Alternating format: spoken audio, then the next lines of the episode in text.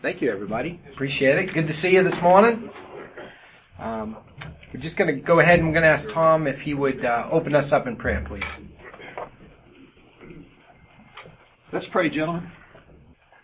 Lord, we're so grateful for a beautiful day. We're thankful for this morning when we have the opportunity together as the men of this church to share in a delicious meal. We're grateful for the food that's been provided, to share in good fellowship. The Lord also to come to Search our hearts and to hear a word of inspiration, motivation from Mike this morning as he shares from his heart. We pray your blessing upon him as he comes to speak with us this morning. We pray your blessing upon this men's ministry as we continue to move forward with new opportunities, new ideas to grow in our discipleship, to bring men to know you better and grow deeper in their faith. We pray, Lord, that you will bless the efforts of our men's group and all that's done in the name of Jesus Christ. We pray, Father, your blessing upon this day. We pray for the men around these tables. We know in all of our circumstances, there's joys, there's celebrations, there's also hurt and heartache. And we pray, Lord, wherever a man may be in his journey today, that you'll be with him and help him to know he's not alone in that journey. Never alone. You're always with him. Make your presence known in each of our lives and help us to know we can always turn to you and you'll be there for us. Bless us, Lord, during this time. Keep us close to you and always faithful. We pray this in Jesus' name. Amen.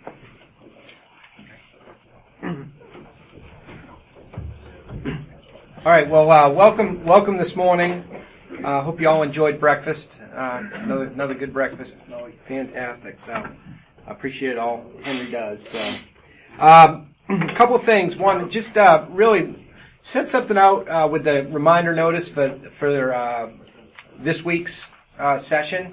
But I wanted to ask you to take a minute real quick and just uh, just take notice of the update to our uh, our uh, men's ministry our men's group um, handout, and you'll see that we've uh, we are gonna we have adjusted our plans and we are gonna go through the summer months.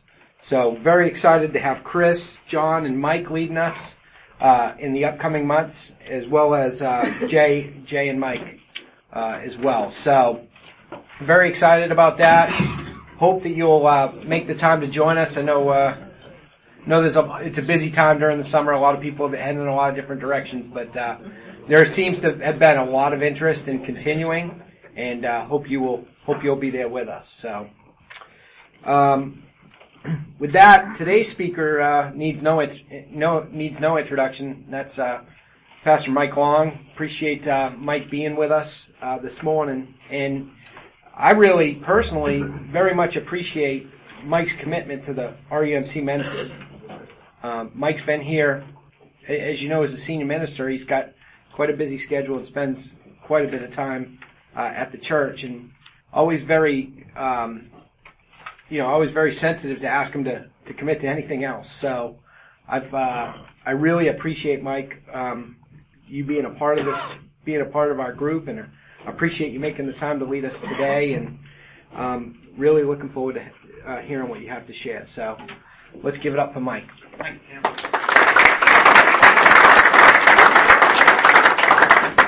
Thank you. I missed um, when Tim spoke, and, and I hated that because uh, I really wanted to hear what, what he had to share, but I'll tell you, the breakfast has come a long way since um, the last breakfast I had with you, the oatmeal and all that kind of good stuff. And I know that I was partly responsible for that, but um, much better today. So thank you all very much. Um, you have on your tables a, a little handout. I want you to just glance at it because I'm going to not really make a whole lot of reference to it today. I'm going to give you a chance to talk about it though at the end uh, in terms of the, of the stories that uh, we know about in, in, terms of how people come to, to know the Lord. And then what's your story? And so be thinking about that as, as we go through um, our time together. Let's have uh, another word of prayer as we get started. Lord, we are grateful for this day. Thankful for the men in this room, who they are and, and what they mean to, to me and to this church and to you. And we pray that as I share my story today, you will help us all be cognizant of our own stories. In Christ's name, amen. We all have a story to tell. It might be a life story. It might be a faith story. It might be a family story. It might be a work story. It might be a service story. It might be a call story. Just listening over here at the table. David was sharing this morning about his wife had had a calling to adopt a child from from Ethiopia. I didn't know that. And um, he was sharing that. He said wasn't his call. it took him a while to, to get the message, but um, you know, it, it was a. We all have a story. Every one of us in this place has a story to tell about our journey of faith. We all have a story. Now you've heard some of my story through preaching. Just if you've been in the church and hearing some of my sermons, you know a little bit about my story, but I wanted to kind of put it together for you today. A lot of you don't know that I was born in Birmingham, Alabama. I don't admit that um, in, in public to, to too many people. Um, but I was born in Alabama and um, got out of there, um, skin of my teeth, at age four. We moved to Augusta, Georgia, and that became home. We immediately found a, a church home. My, my mom had been Baptist. My dad had been disciples of Christ up in um, Pennsylvania, and they compromised at a Methodist church, Trinity on the Hill, in Augusta, and that became home for us. My dad was a blue collar guy. Uh, he worked for a paper mill in Augusta. He was a foreman there. Worked swing shift. Any of you remember swing shift days? One week days, next week evenings, next week nights. And, uh, it was a tough, tough life for dad for, for many years. Mom kind of stayed at home when my sister and I were growing up and eventually went to work at the Augusta College bookstore. And our lives revolved around the church. Dad didn't get to come to church a whole lot during those swing shift years, but when the doors were open, we were there. And uh, mom made sure that we were in children's choirs, we were in vacation Bible school, we were in Sunday school. If there was an activity, we were there. And I kind of took that seriously, even as a kid. I remember, you know, thinking that oh, if I'm going to be in church, I, I need to pray. I need to be involved in the church. I need to uh, tithe. I mean, even as a kid, um, I'd get my quarter allowance a week, and uh, I'd give my my dime a month to the church. Uh, I felt, you know, really called to do that. So I just assumed that because I went to church, I was a Christian. Just made that assumption. But at age 15, that changed. A group called a lay witness mission came to to our church and they started sharing about what it meant to have a personal relationship with Jesus Christ. And I just figured I did because I'd grown up in the church all my life. But they had something different about them. They had kind of a, a joy about them that I realized I didn't have. They had some kind of assurance that I realized I didn't have. They talked about Jesus as if they knew Him personally. And I realized that wasn't a part of, of who I was. And so that weekend, I gave my life to Christ for the first time. And I experienced, you know, that emotional thing, that new kind of joy, that, that assurance that you get. But quite frankly, that, there was no major change in my life. Because I was going to church. I was a fairly good kid. I'd always believed this was just kind of another step in the journey. But my mom and dad had a big change. Seeing my sister and me accept Christ that weekend, they kind of renewed their faith. And they started a prayer group called the Tuesday Night Prayer Group and I don't, that was 15, so that's 40 something years ago. And that group still meets, even though most of them have um, gone on to their great reward. That Tuesday night prayer group is still going. And it was an awesome thing to be in a group with my parents and hearing them pray and learning to pray through their experience. Since the third grade though, I had planned to be a dentist my mom had um, had planted that in my mind. She said, you know, dentists do pretty well. You, you might want to consider that. And if you know me, you know I'm a real strong introvert. I have to work real hard at being around people and you know acting like I want to be around people. Because introverts, you know, we get our energy being alone, not being around people. It takes energy for us to be around folks. So being a dentist, I thought, yes, perfect. I've got perfectionist tendencies anyway. Um, I'm an introvert and I don't like to talk much, and you know they can't say anything. You know they got their mouth open, and you're in the How was your day? they can't do anything. So I thought that'd be pretty good, and I liked my dentist, and he was he drove a nice car, he played golf twice a week, and he made lots of money. And I thought, you know, this would be a pretty good gig, and so that was where I was headed from third grade. So my first year in college, I um, majored in biology, minored in chemistry and was headed that way. Here was the plan. I was going to go to Augusta College for two years. I was going to transfer to the University of Georgia for two years and then go back to um, Augusta to the medical college, to the dental school and finish up there. That was the plan. So I started that first year and I did all the stuff. And then there was a group of men that were supposed to go on a trip, mission trip to the Philippines. And for some reason, one by one, those men started falling to the wayside and, and they couldn't go. And it got close to the trip and church said, you know, cause I was still very involved in the life of the church. Church said, well maybe Mike would be willing to go. And I mean, this was a month before it was time to go and, and so I said, yeah, I'd be willing to do that. And so we got everything together. I mean, I was in the best shape of my life. I weighed a hundred and maybe 45 pounds soaking wet, but I, I was a runner. I was in great shape. And there was a lot of things to do, and the thing that I didn't know is that I was supposed to have been taking malaria medication. And I hadn't been taking it, and so I started that as I was literally flying out to San Francisco to go to the Philippines. So these men, nobody could go, asked me to go, and I said, be glad to. Well, when I got over there, I really didn't know what I was getting into. They told us that we were going to build a couple of churches, right? Knew that. But I didn't know that they were going to expect us to do evangelism services too, which meant that we were going to have every night, we were going to have these services where different people shared their faith and then somebody would get up and, and preach. I had never told my story or shared my faith and I was petrified because it, it ain't a good story. You know? You want a good story. I woke up in a brothel one morning. I have no idea how I got there, and I've been you know drunk for weeks, and, and the Lord came to me. And, you know, you want a story like that? I didn't have a story like that. My story was basically thought I was a Christian, went to church, wasn't, accepted Christ, and my life has got a little more joy in it than it used to. I mean, that was my story. That ain't a story, you know. And yet, when I began to share that story, the Lord used it. And it resonated with people who themselves had been coming to church all their lives and just assumed that they too were Christians. And the evangelism services grew. And they grew from 30 the first night to 300 by the time we were finished. And it was an outpouring of the Lord's Spirit in a mighty way. And I was, you know, just caught up in that. It was amazing. We built the church and then we went to a little island called Palawan. It's still remote, but it was really remote in those days. And there was one particular day. Remember, I'm I'm 19. I'm not even 19. I'm 18, almost 19. We go to this island one day, and it's right out of National Geographic. I mean, literally, the women are wearing grass skirts and nothing else. Okay, and I'm 19 and I'm supposed to be a Christian, and I'm supposed to be paying attention to what we're doing and giving out medicines, and I mean, I'm just wide-eyed and all this stuff. And um, we get over there and we give out the medicines, and the Lord has been grappling with me.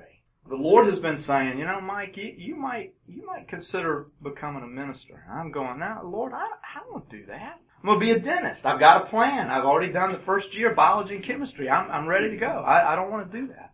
But the Lord was grappling with me. And the whole time we're on that island, the Lord's grappling with me. And we're coming back and we're literally paddling around in these canoes. And if you're um, a relatively new member, you, you may have heard this story, but I don't know if everybody knows this story. But we're paddling back in these canoes. And the sun is kind of setting um, through the trees. And there's this, I think of it in my mind's eye as a mountain. But it really was probably just a hill. And the sun's shining through and it's very beautiful and, and it's, uh, you know, about dusk. And the Lord and I are, are just wrestling and he's saying, I want you to be a minister. No. I want you to be a minister. I don't want to do it. I want you to be a minister. No. And we're just going boom, boom, boom in my mind. I'm 18. And I said, Lord, if you really want me, I gotta have a son. Gotta have a son. You're not supposed to ask for a son. But I said, you know, it, it, this is big.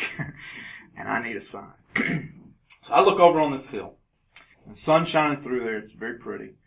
But I clearly see three crosses up on this hill. Mean, it's clear as day those three crosses. There was a couple other guys in the canoe, and I said, "Look over on that hill and tell me what you see." Look, he said, "Ain't that pretty? When the sun shining through those leaves, that is beautiful, isn't it?" I said, "Do you guys not see those crosses?" And they looked at me like I had lost my mind. And I realized that that was a sign just for me. And so I said, Lord, that was pretty cool. Now, for, for your next, for the next thing, um, and so the, the, call was, the call was real. The call was, was to preach. At that time, I felt like it was a call to do youth ministry because that's where my heart was. I was only 18.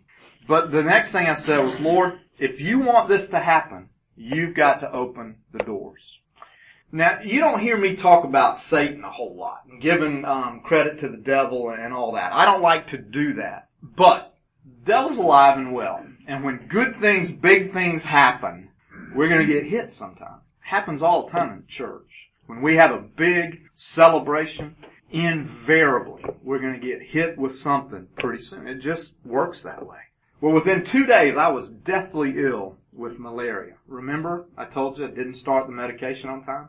And I was very ill. Um, I don't even remember the last week of the trip. I was laying in a hut and sleeping and sick as a dog. Um, I lost 15 pounds. And I came home and I was literally skin and bones. Uh, some people didn't even recognize me. I'd lost so much weight. And I wrestled um, that whole time on this mission trip. You know, what what do you really want me to do? And the reason, John, you brought this up one time. You said, you know, you ministers talk about us going on mission trips, but y'all ain't going. What's wrong? And I said, well, the last mission trip I went on, I almost died. I lost 15 pounds and I got called to be a preacher that I wasn't expecting. Said, I'm not too wild about going on a mission trip because I don't know what might happen. You know, I've had some health issues and that kind of stuff, but it was quite a leap of faith for me to say, yeah, I'll go to Africa with um, you know the experience that I had because I just knew God was going to call me to be a missionary, and I didn't know what I was going to do. So to go to Africa that first time was a real leap of faith. Well, I went home, changed my major to English, and uh, thinking if I'm going to be a minister, that might be a good thing. That turned out to be a real good thing. Um, since I write a term paper every week now called a sermon, that turned out to be a real good thing. And uh, in the process of that, I just said, Lord, I asked you to open the doors. I'm not pursuing this. You open the doors. Within three months, the uh, youth director at my home church uh, was married to a doctor, and they decided to go on a trip to Africa on a medical mission. And my church asked me to be the interim youth director, and that turned into a two and a half year um, stint at, at my home church. And so that was a clear indication that the Lord was paving the way on this thing. So we made plans to go to seminary. Terry and I had started dating at that time. We grew up in the same church. We didn't hang out together. She was a cheerleader in high school, and I was the biggest nerd in the world in high school. So we didn't, our paths didn't cross except at church. Uh, but we were teaching junior high uh, kids together before I became the youth director. So we started dating, and Lord opened doors there. We moved to Atlanta and started seminary at, at Candler. And then at Candler, I was going in expecting that this was going to be a, a real um, Bible study, praise the Lord kind of experience. We're going to teach you how to be a minister. It's going to just be glorious. It's you know we're going to be you know learning the Bible together. It's going to be great. That was my expectation. I go to the very first class. Mike, did you you didn't go to Candler? I don't think. Oh, I went to Boston. That's what I thought. That's what I thought. Did you ever know Leander Keck? You remember that name? Leander I Keck? remember the name. I did not know it. Yeah. Leander Keck was my um, uh, first Bible professor. Very first class of seminary. Very first class. I'm, you know, in my early 20s, believed the Bible, was expecting this great thing, and I go in and Leander Keck says, well, when you read the first two chapters of Genesis, you will notice that you have two creation stories, and they are both myth. My lord. Excuse me, I thought I was coming to seminary to learn something. They're both men. And it went downhill from there. And I mean, you talk about a faith crisis. I wasn't expecting that. I was expecting something totally different. And for the next three years, I went into a faith spiral where I hardly prayed. I very seldom read the Bible. I read it only for school and writing papers. And I was a mess. But I also had that first year a professor called George Morris. Anybody know George? Ever heard of George? Great evangelism person. And George helped me remember why I went to seminary and why I was called and what that meant. George talked about Jesus as if he knew him. George talked about Jesus as if this is somebody we ought to introduce to other people. And having a relationship with Jesus is pretty important. And if I had not had that class with George Morris, I don't know if I'd have stayed in seminary, quite frankly. That kept, he kept me there and helped me reaffirm my call and see that uh, even though I had a lot of doubts and questions, that was okay. So I served as a youth director at Haygood Memorial for a while. Anybody, you nod your head, Bill. You know Haygood. Um, went there. Uh, Terry and I joined the church. That's just funny how the Lord works. We joined the church on Sunday. We'd made up our minds we we're going to join the church. We joined the church. People are excited, and then the minister gets up. DS is there. I didn't know anything about DSs at the time. And uh, DS says, we got an announcement to make. Um, sadly, the minister's getting a divorce. I thought, Lord have mercy. You know what? what are you leading in this to now? And, um, but eventually that led to a good relationship and, and working there at the church. And my last year of seminary, Terry is pregnant with Amy, our first child. And I was given a choice. It was one of the few times in ministry that I was given a choice about where I wanted to go. And, um, I had a minister out at Mountain Park uh, which is in Stone Mountain, that wanted me to come and, and work there. And the minister at Haygood, is a different guy at the time, um, wanted me to stay there and become the associate. And I had a choice, and I made the decision to go out to, to Mountain Park and uh, be the associate out there. What I didn't know at the time was working with Sam Story. If you know Sam, I love Sam, but Sam was a workaholic. And um, Sam taught me a lot of good things, but Sam taught me a lot of things that I, I didn't want to do in, in, ministry as well. So I graduated from seminary, and I still got a lot of questions. I still got a lot of doubts. So I go through that experience with Sam, and in 1984, I get my first appointment, and I get sent to Rocky Face, Georgia. Okay. I'd never heard of Rocky Face, Georgia. I didn't know there was a Rocky Face, Georgia. Anybody know where it is? Up near Dalton. Yeah, up near Dalton. Had no earthly idea. Now I'm beginning to learn about DSs, okay? I didn't know much about DSs at the time, but I'm learning about them now. And my DS had said Tom Whiting. I don't know if any of you remember Tom Whiting or not, but Tom has gone on to his great reward. And, and Tom said, uh, you know, Mike, I'm, I'm really going to be working for you. So I think you got a lot of potential, a lot of gifts and graces, and I'm going to make sure you get a great appointment. Tom, you heard this? Uh, yeah, I heard that before. yeah, we're going to make sure you get a great appointment. And uh, he get, went down the list of, of all the possibilities, and so I had these stars dancing in my head of where I might could go. And then he calls one night and he says, um, Mike, you're, you're going to Rocky Face. I said, what? That wasn't even on the list. He said, yeah, well, and so I had this image that Tom fell asleep in the cabinet meeting, alright? And so he wakes up when somebody says Rocky Face and realizes he needs to say something, so my name comes out, and that's how I figured I got to Rocky Face. So we go up there, he said, don't go up, you can't go look. Terry and I get in the car, we drive up, we go look. And, um, it was awful. I mean, it's awful. We walk up and the guy, the minister there is burning trash in the front yard. the parsonage looks like it's about to completely fall down. And Terry and I, I mean, we cried the whole way home. The whole way home. And, um, Tom had said, I said, Tom, what if I decide to stay and be an associate and not take this appointment? He said, you will be blackballed in this conference. Okay. So I expect you to call and tell me that you gladly accept this appointment. I was pretty young still, so I oh, called him up and I said, Tom, I gladly accept this appointment. so I'm glad you called. And so we went to Rocky Face. The DS up there said, Mike, give it two years, do your best, and I'll get you out of here. Okay. We stayed six. We stayed six. They loved us. We fell in love with them, and and it became a a, a really great start um, to ministry. But let me go back a little bit. You've heard me talk about my health issues, and nobody likes to talk about health issues, but we were talking about colonoscopies even this morning over at our. you get to a man of a certain age, you like to share these kind of things. So anyway, um, go back to 1982 when I'm working with Sam.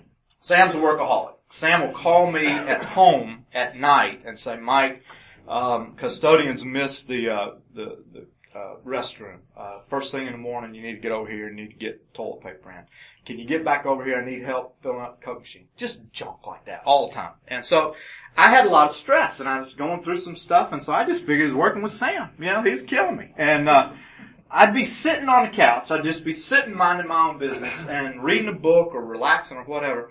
And every once in a while I'd get this, this shot of, of adrenaline that would go up through my stomach and hit my head and my head would just feel like it was going to explode. This only happened once every two or three months or so. But then when we moved to Rocky Face, they got a little more frequent. I was a runner and every time I'd go out and run, I'd come back home with a massive headache. And then the things started getting more and more frequent. I'd have them every couple of days. And so we, we go to the doctor, and Terry and I both know something's wrong, but the doctor said you're just stressed out, you gotta learn to slow down, you gotta learn to relax, you know, all that kind of stuff. We got a relaxation tape. I'll never forget this, because, you know, we bought into what the doctor was saying. And it was this guy with a, kind of a Boston, Harvard kind of New York accent, and it drove me completely insane. Completely insane. We're, we'll get into it in, in the bed. Terry's out in, in three seconds listening to this guy. Relax, relax. And I'm like, this guy's So maybe I did have an issue with stress. I didn't know. And um, so things just kept getting worse. Go to the doctor, and the doctor puts me on blood pressure medication because my blood pressure is literally through the roof. He says, we gotta get this under control. But what they didn't know is I had this very rare tumor and it was on my adrenal gland and the blood pressure medication, instead of lowering my blood pressure, raised my blood pressure. Okay? So I would take this medication and just feel like I was going to explode. So I quit taking the medication. We knew something was wrong. Nobody could really find anything. And um, I remember just feeling horrible one day. Had a massive headache. And um, I decided, okay, I'm going to take a half a blood pressure pill because I've got to do something. This was the night um, of a Bible study down at my little church. I didn't tell you I had two churches in Rocky Face. I had one that we started with 60 people, and the other one had eight when I went to. And so we did a once a month Bible study. Three ladies would show up every single time for that Bible study. And so I went down to teach the Bible study after taking this blood pressure pill, and within five minutes into the Bible study, I was sick as a dog. I was out on the front porch and I was throwing my guts up, and these ladies were scared to death. They got, they threw me in their car somehow, and we went to the emergency room. And I asked Terry last night because I really didn't remember. Um, I asked her what was my blood pressure because I vaguely remember it was like 250 over 190 or something. And she said, Mike, they couldn't even get it. It was so high. They couldn't even measure and so they called her in and they said, this guy's getting ready to have a stroke and die. And so, and I didn't, obviously, but, um, you know, it was a scary moment. And there was one doctor that finally said, this is not stress. We gotta do a test. And they did a test to rule out a, an adrenal tumor called a pheochromocytoma. And that's what I ended up having.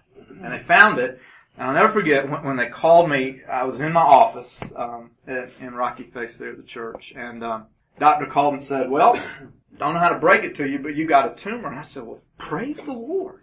You know, I cried like a baby, but I, I felt vindicated. You know, I've been telling these doctors for years. I'm sick. Something's wrong with me. And they were, oh, you're just stressed out. I felt kind of like the guy you know, well, on the tombstone, I told you I was sick. You know, I felt like him. And uh, finally, finally, they um, they got it. And uh, but then we had another kind of crisis because we had to figure out at that point what are we going to do. And this was a touch and go surgery. I mean, back in those days, um, they didn't do laparoscopic. I just had the prostate thing, and I got you know four or five little cuts across here. But in those days, they didn't do this laparoscopically. So I've got a scar that goes all the way across here where they literally cut me open. It's a great scar for the beach. You know, walking around, yeah, that's shark and that's what we so talk about that. But, you know, it, in, in those days, it, it was a problem because anytime they tried to manipulate the tumor, it would send adrenaline through my system, and so there's the possibility of having a stroke on the table.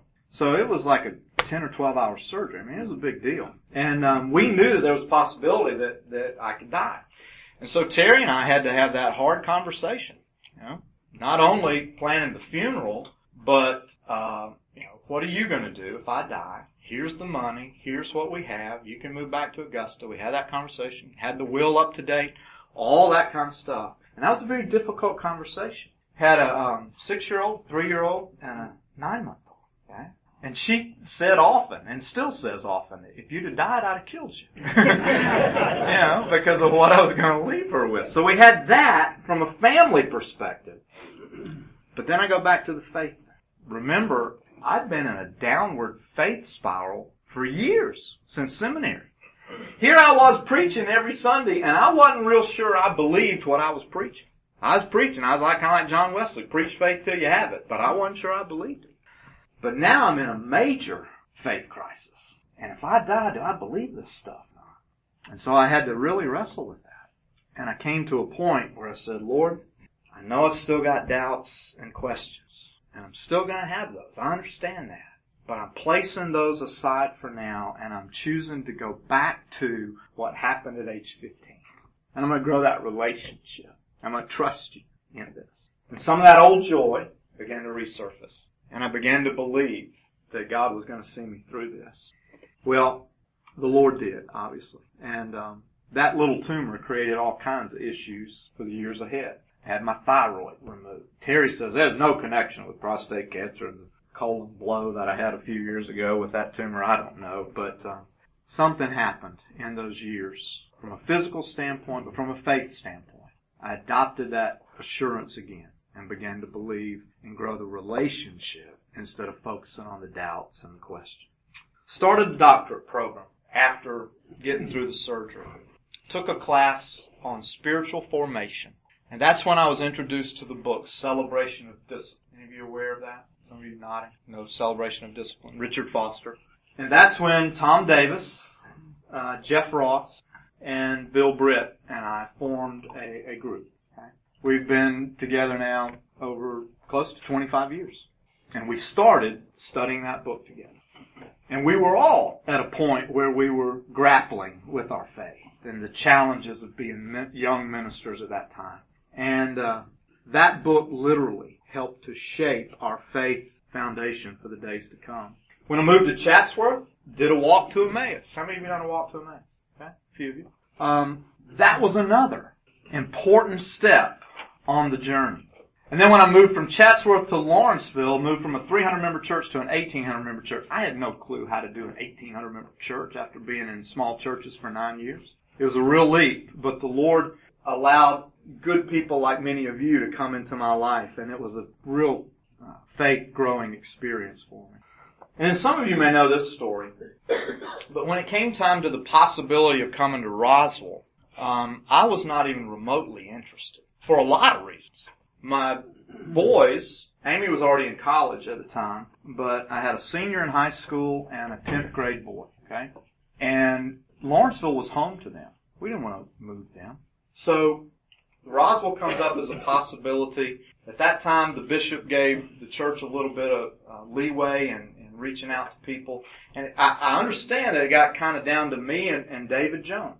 And I said to the bishop and to my DS, you know, anybody that would listen, I'm honored. I'm honored to be considered, but I don't want to go. I got boys that are at an age that I don't want to move them, and I don't want to follow Malone Dotson. Good Lord have mercy. Who in the world in their right mind would want to follow Malone? I was in my right mind at the time, and I didn't really want to do that. I knew it was a challenge. I knew the church, the demographics were going to be changing, and I quite frankly wasn't interested. And yet, here I am. And the first seven, eight years were tough. Know, Rusty, you remember we had lots of conversations. Um, those were tough years. Uh, but the Lord has, has seen us through and there's some good things happening. And, um, just want to talk about a, a couple of things and I'll, I'll close out in terms of what the Lord has led me to in terms of faith growth in this church. I don't know why I never did it until about four years ago, but reading through the Bible in a year has been transformational for me. Alan, you're nodding because you worked with me on that song. Yeah. Um, been truly transformational. And I don't know if I'll do it every year for the rest of my life, but um, I think I will. Barry, what you suggested to me this year, a new way of reading with the YouVersion, and you know that's helpful to read without going straight through. That's been a good thing to do. Many of you have tried it. It's transformational. I got involved with an ICE group. This is a group of four young ministers and four old guys like like me, and Tom and Jeff are a part of that. And um, that's been transformational. Learning about third place and you know, how we do church in, in this age. GIC, transformational. Um, not only you talking me into going on that first mission trip, John, but um, how many of you have been transformed by going on mission trips and how the church has been somewhat transformed through that experience. I did an extended fast for the first time this year. Ate nasty oatmeal back in March with you guys. You know, I don't eat, first oatmeal I'd eaten in 20 years, most likely. But that fast was transformational for me. And I hope that we will continue to, to encourage folks to do that from time to time. You've heard me talk about tithing. I've been a tither since I was a kid. We had a conversation yesterday, Craig, and you were telling me, Tim, we've had a conversation about how you guys have, have realized how tithing has, has changed your, your faith journey. I mean, it's been a remarkable experience for you. And so there have been remarkable experiences that we have grown together with. And I have loved watching many of you grow in your faith and grow that relationship with Jesus. And that is what brings me joy in these days as I watch you grow in your faith. Some folks like to say, well, what are your life verses? Do you have any life verses? Yeah, I do. Philippians 4, 4 through 13. I share them with you. Rejoice in the Lord always. I will say it again. Rejoice. Let your gentleness be evident to all. The Lord is near. Don't be anxious about anything, but in everything by prayer and petition with thanksgiving, present your requests to God. And the peace of God, which transcends all understanding, will guard your hearts and your minds in Christ Jesus. Prayer plus thanksgiving equals peace. Finally, brothers, whatever is true, whatever is noble, whatever is right, whatever is pure, whatever is lovely, whatever is admirable, if anything is excellent or praiseworthy, think about such things. We get all caught up in thinking about what's wrong, the bad stuff, and this and that. And we forget to focus on the good stuff. Whatever you have learned or received or heard from me, this is Paul talking, or seen in me, put it into practice. I insert, instead of thinking about Paul, I think about Jesus there. Put it into practice, and the God of peace will be with you. Now, this is something that is true for my life. I rejoice greatly in the Lord that at last you've renewed your concern for me. Indeed, you've been concerned, but you had no opportunity to show it. This is it. I'm not saying this because I'm in need, for I have learned to be content whatever the circumstance. I know what it is to be in need, and I know what it is to have plenty. I've learned the secret of being content in any and every situation, whether well fed or hungry, whether living in plenty or in want, whether in Rocky Face or in Roswell. I can do everything through Christ who gives me strength. That's my story. What's yours? Have you ever written it down? Have you ever taken just a few minutes and considered the Emmaus Road story of a long journey where eyes are eventually opened, kind of like my story? Or do you have a dramatic Damascus Road story like Paul? Most of us don't. We'd like one, but we don't. Most of us is a Emmaus Road story. And so in the time that we have for a few minutes, I would encourage you to look at that sheet of paper and consider the, the before words before you met Christ, the how words of how you met Christ, and the after words. My before words were churchgoer that thought I was a Christian and realized that sitting in a church no more made me a Christian than sitting in a garage made me a car. Okay? I earned, wanted to earn my salvation. I wanted to do good things. But then the how at age 15, lay witness mission, kneeling at an altar. It was kind of a Emmaus Road experience. My eyes got open. What about the after? Still some struggles and doubts. It hadn't been peaches and cream, God. You know, there's been health issues, been all kinds of stuff. But there's a joy, there's an assurance, there's a peace, there's a thinking about the good things, there's contentment, there's strength that comes through Christ. What are your words? That's my story. What's your story? So, Tim, if it's okay, I'm going to invite him to take a minute around the table and write down some of the words that might be your story, and if we have a minute, share.